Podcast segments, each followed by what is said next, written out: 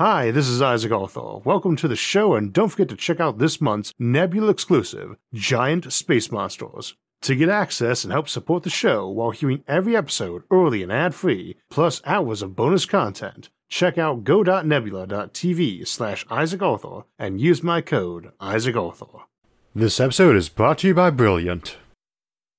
We've occasionally said that Jupiter, with its many moons, is practically a second solar system inside our own. But what if we could actually make Jupiter a second sun? In Arthur C. Clarke's classic novel 2010, the sequel to the legendary 2001 A Space Odyssey, Jupiter is turned into a second sun by mysterious alien benefactors, with the message bearing a gift and a warning. All these words are yours except Europa. Attempt no landing there. Use them together, use them in peace. Since then, the notion that Jupiter might be turned into a sun has become a rather popular bit of science fiction speculation. Can it be done?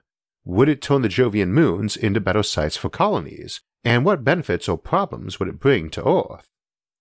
We should start with the obvious. While Jupiter is enormous, roughly matching the combined mass of every planet, moon, and asteroid in the solar system, including the Oort cloud, Jupiter is still only a thousandth the mass of our Sun. You may have heard that Jupiter would need to be 80 times more massive to be a star, but the lowest mass star we found thus far that burns hydrogen, 2MASS J0523 1403, about 42 light years away from us, is actually just 67 times more massive than Jupiter. Given that stars that small are the hardest to see, it is very unlikely that one coincidentally a mere 42 light years away holds the record for least massive star, more likely that the galaxy contains some we can't see that are even lower. Of course, that only includes classic hydrogen burning ones, not deuterium burning stars or ones of an artificial nature, and we'll explore those options today too. There are many artificial routes by which one might be able to ignite Jupiter, some which we spoke of in more detail in our episode Making Suns, but one might want to ask what the effect would be if we could do that.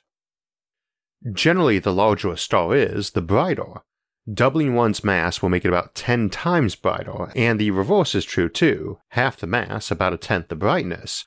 This is only a rule of thumb rather than a smooth curve, but for instance, that tiny red dwarf 67 times more massive than Jupiter we mentioned a moment ago is quite dim, our own sun being 7200 times brighter, even though our sun is only 16 times more massive than it is. We would expect a Jupiter star to be vastly less bright just following that mass curve, but if it were that bright, since Jupiter is five times farther from the Sun than Earth is, and usually four to six times farther from Earth than the Sun, we would expect it to be about 100,000 to 250,000 times less bright in our sky than our own Sun. And indeed, actually a lot less to the naked eye, as far more of that light it would give off is in the infrared range, rather than visible wavelengths. As small as that number sounds, don't assume that wouldn't still be a very bright object, the sun is 400,000 times brighter than the full moon, so such a star would parallel that, giving off more total light but a big chunk of it invisible to our eyes.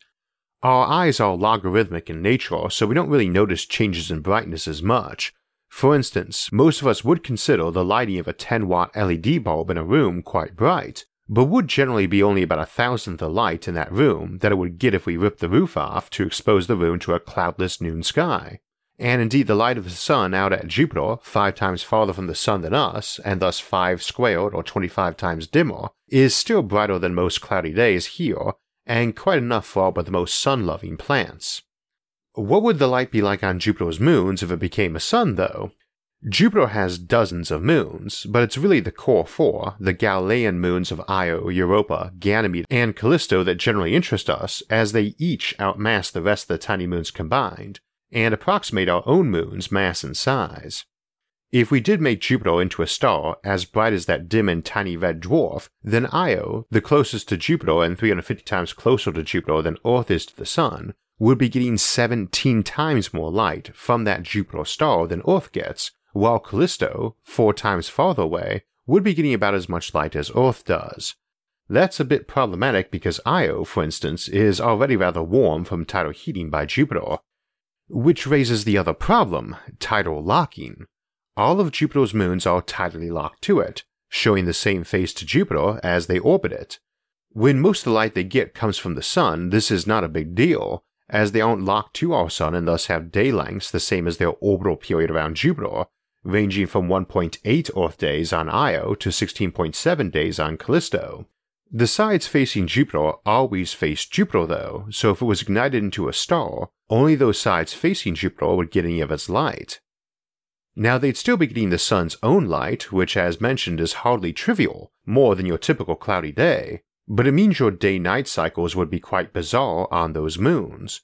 On Io, for instance, one side would still only get the sun, with a 43 hour day night phase, while the other side would have Jupiter burning overhead all the time, and our own sun meandering a bit more dimly across the sky for around a day than gone for around a day.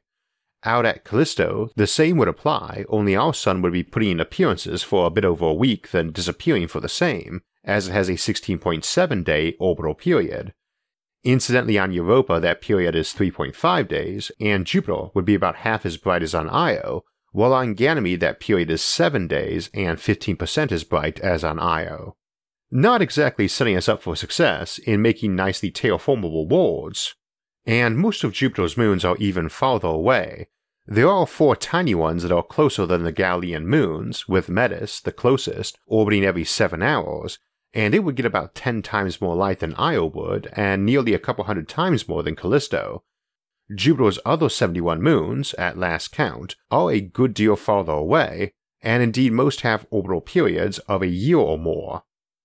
Key notion here, before we discuss some of our options for making Jupiter a star, this doesn't exactly result in a new miniature solar system full of terraformable worlds, in any classic sense anyway, and that's before even remembering that these are not big places with lots of gravity.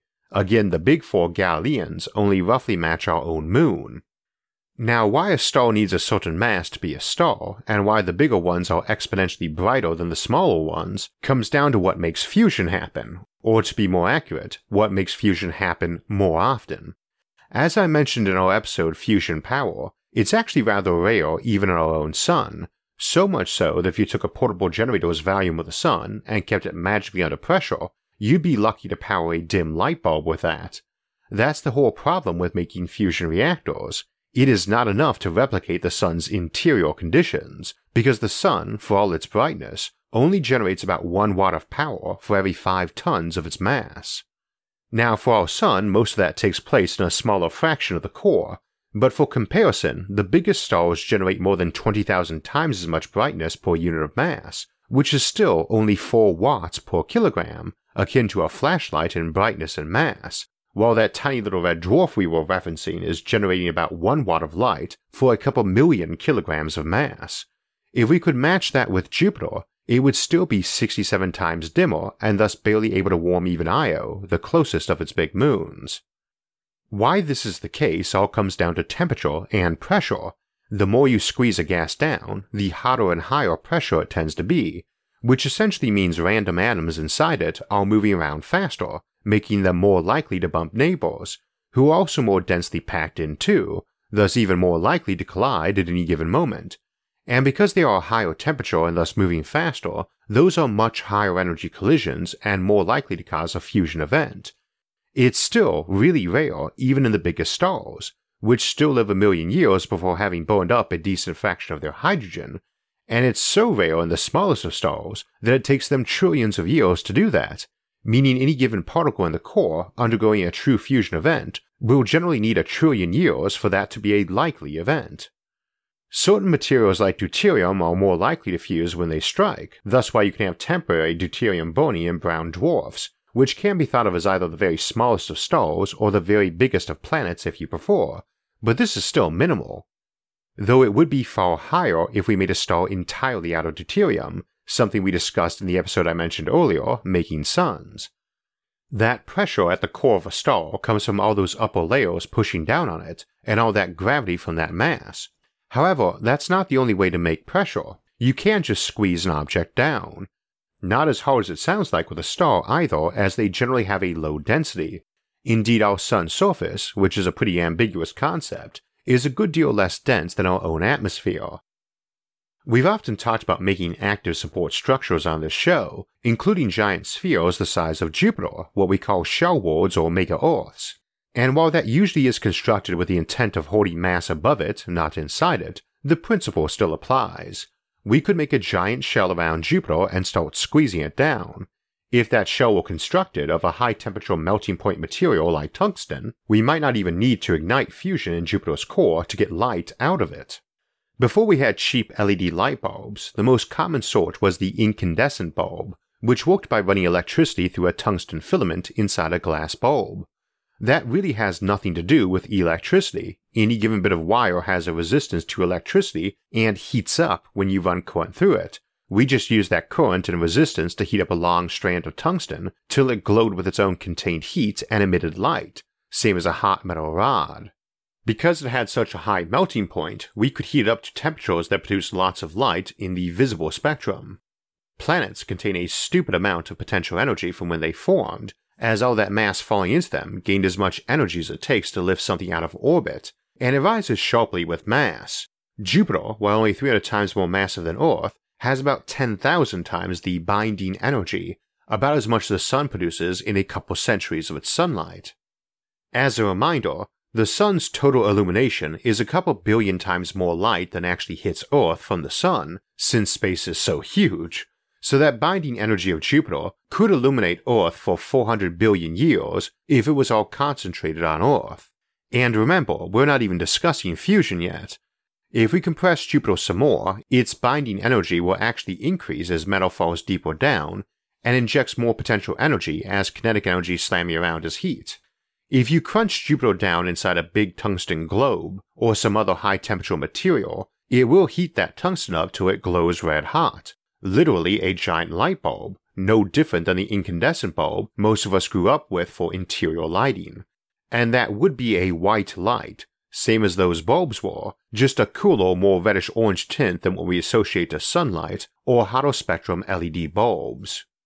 You slowly lose energy as that radiated heat and cooled, and so you need to keep crunching Jupiter down, but if your aim was to produce something about a ten thousandth as bright as our sun, you are looking at many thousands of years of illumination.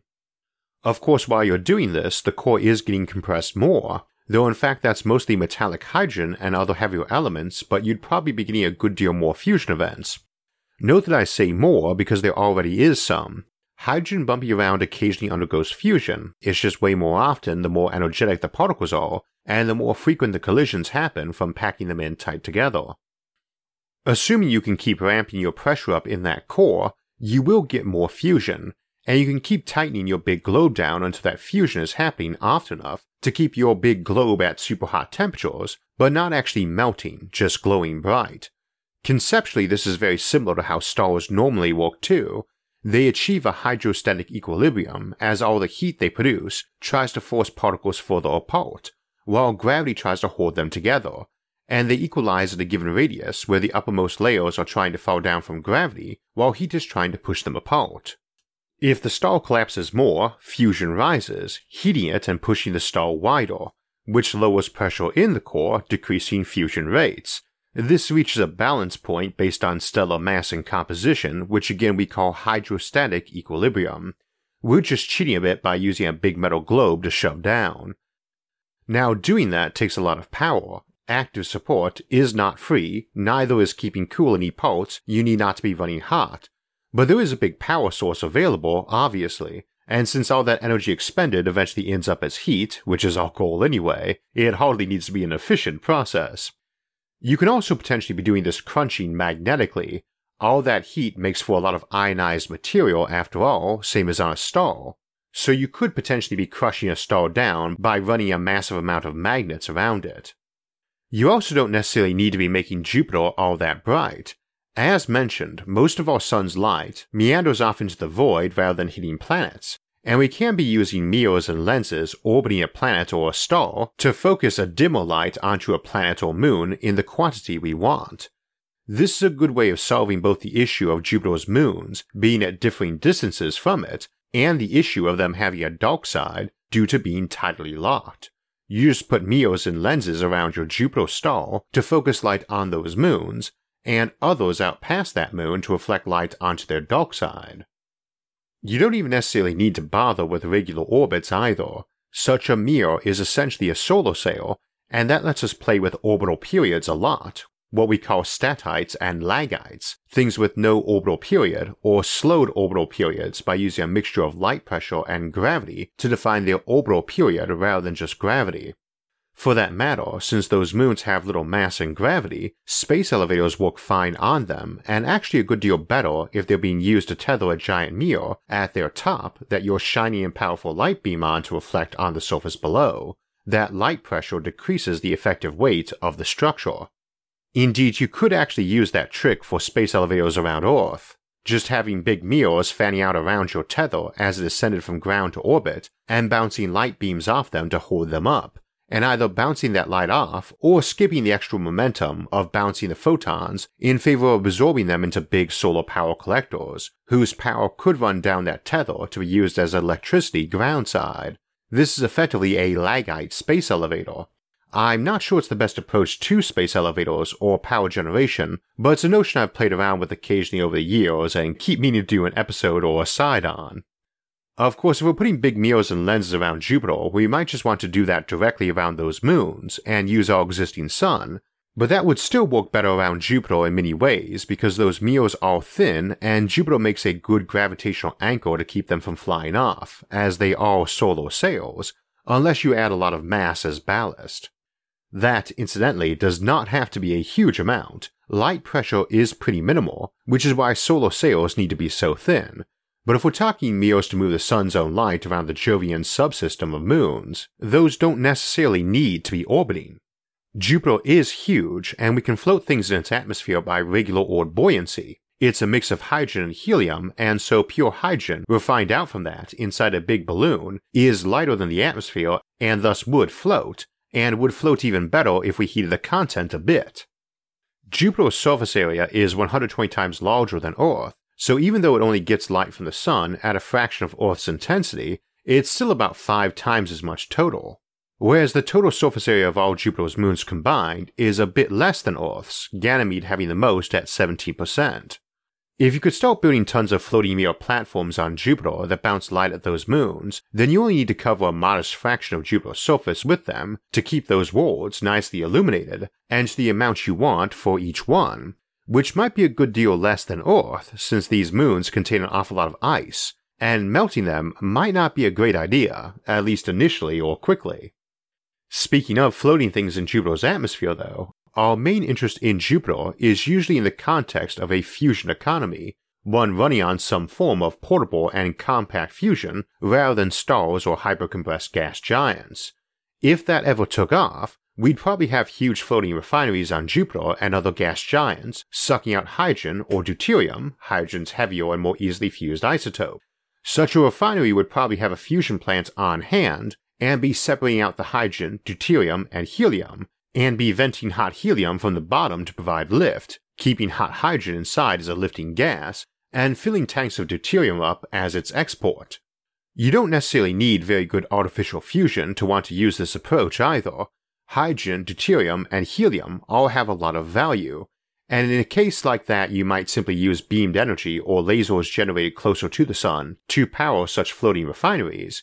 As we mentioned in colonizing the sun, it's actually fairly easy to make giant lasers in the sun's upper layer by using a pair of big mirrors and that atmosphere as your lasing medium between them.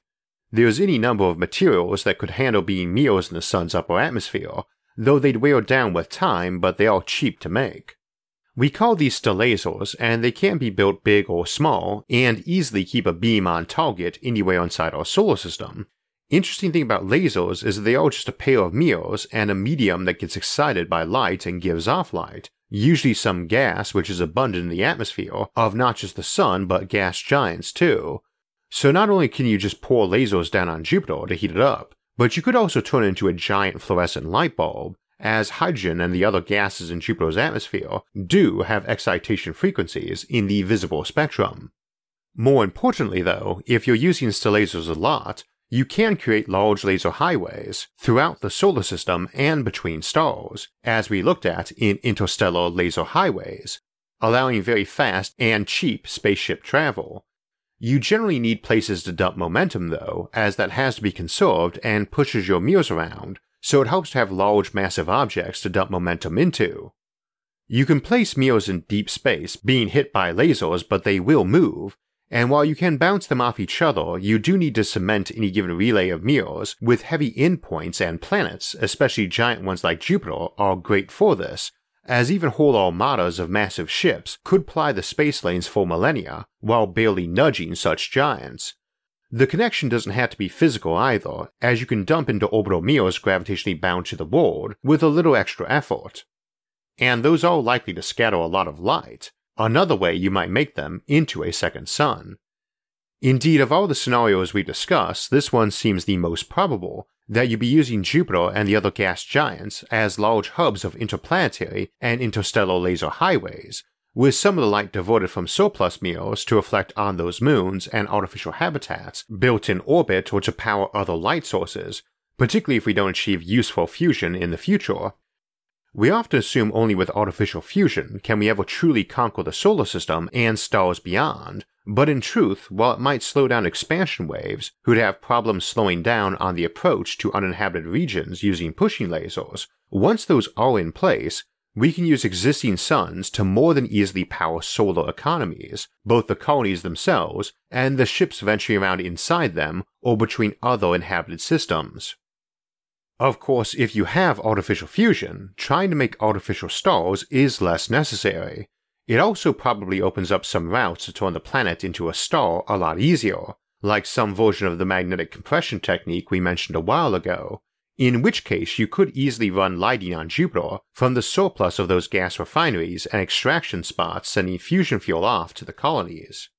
But you might decide what you really want from Jupiter is to get all that gas off, it has plenty of value all on its own, even without fusion economies, and you might decide it's easier stored and handled by being removed to smaller storage depots, where it serves a function as shielding or mass even when not in use.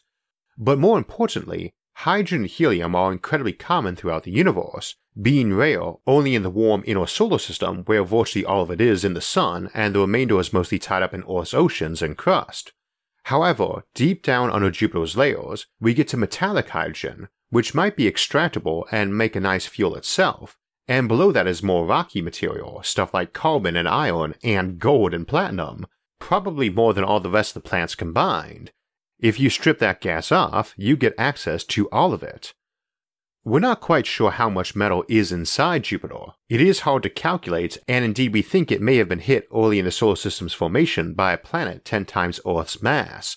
There were a lot more planets and protoplanets and dwarfs in the early days, we think, which consolidated into the current ones. However much it is, it is a huge amount of material we'd want, and if we have fusion, we could boil it off by using fusion candles, essentially giant two-way fusion rocket flames, see colonizing Jupiter for more discussion of those, and mass export of gas to fuel fusion economies elsewhere. Without it, though, if we want it fast, we can just torch Jupiter by Death Star it with mass to laser fire and remove that layer by evaporation and magnetic extraction, akin to the process discussed for removing mass from the Sun in the episode Starlifting. This is not a fast process, as I said earlier, the gravitational binding energy of Jupiter is equal to 200 years of solar output, so even if you were directing all that light from the Sun and Jupiter, it would take that long to burn it all off, and obliterate all the Jovian moons as the place would be literally turning into a second sun and not a tiny dim one.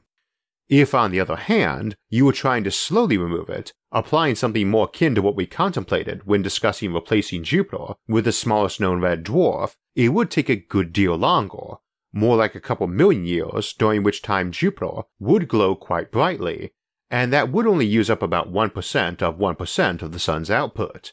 When you're done, you've got all that raw material, but it is a slow process.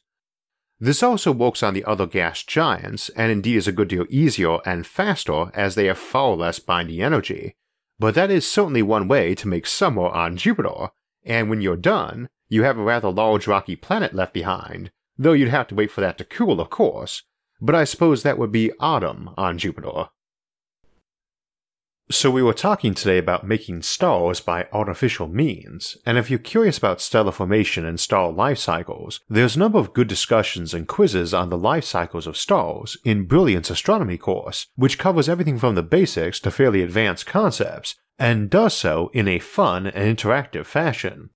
In a time when more folks are embracing online education, Brilliant's focus on fun and interactive methods makes them a great choice, whether you're a student, a parent trying to enhance your kid's education, a professional brushing up on cutting edge topics, or someone who just wants to use this time to understand the world better, you should check out Brilliant. Try adding some learning structure to your day by setting a goal to improve yourself, and then work at that goal just a little bit every day. Brilliant makes that possible with interactive explorations and a mobile app that you can take with you wherever you are. If you are naturally curious, want to build your problem solving skills, or need to develop confidence in your analytical abilities, then get Brilliant Premium to learn something new. Brilliant's thought provoking math, science, and computer science content helps guide you to mastery by taking complex concepts and breaking them up into bite sized, understandable chunks. You'll start by having fun with your interactive explorations. Over time, you'll be amazed at what you can accomplish. If you'd like to learn more science, math, and computer science, and want to do it at your own pace and from the comfort of your own home, go to brilliant.org slash Isaac and try it out for free. So we have a fun schedule coming up for the rest of June, starting next week with a return to the Fermi Paradox, to contemplate what it would be like to be the first civilization to arise in the galaxy, and if we might be such a civilization ourselves, in the Fermi Paradox Firstborn. Some folks have suggested the oldest civilization a galaxy full of aliens might tend to act as a police force on the others, and two weeks will examine that notion, as well as how we might engage in bringing law and order to distant off-world towns in space, in Space Police. And in three weeks, we'll take a look at graphene, what it is and what we might use it for, and how this super strong material might impact our civilization.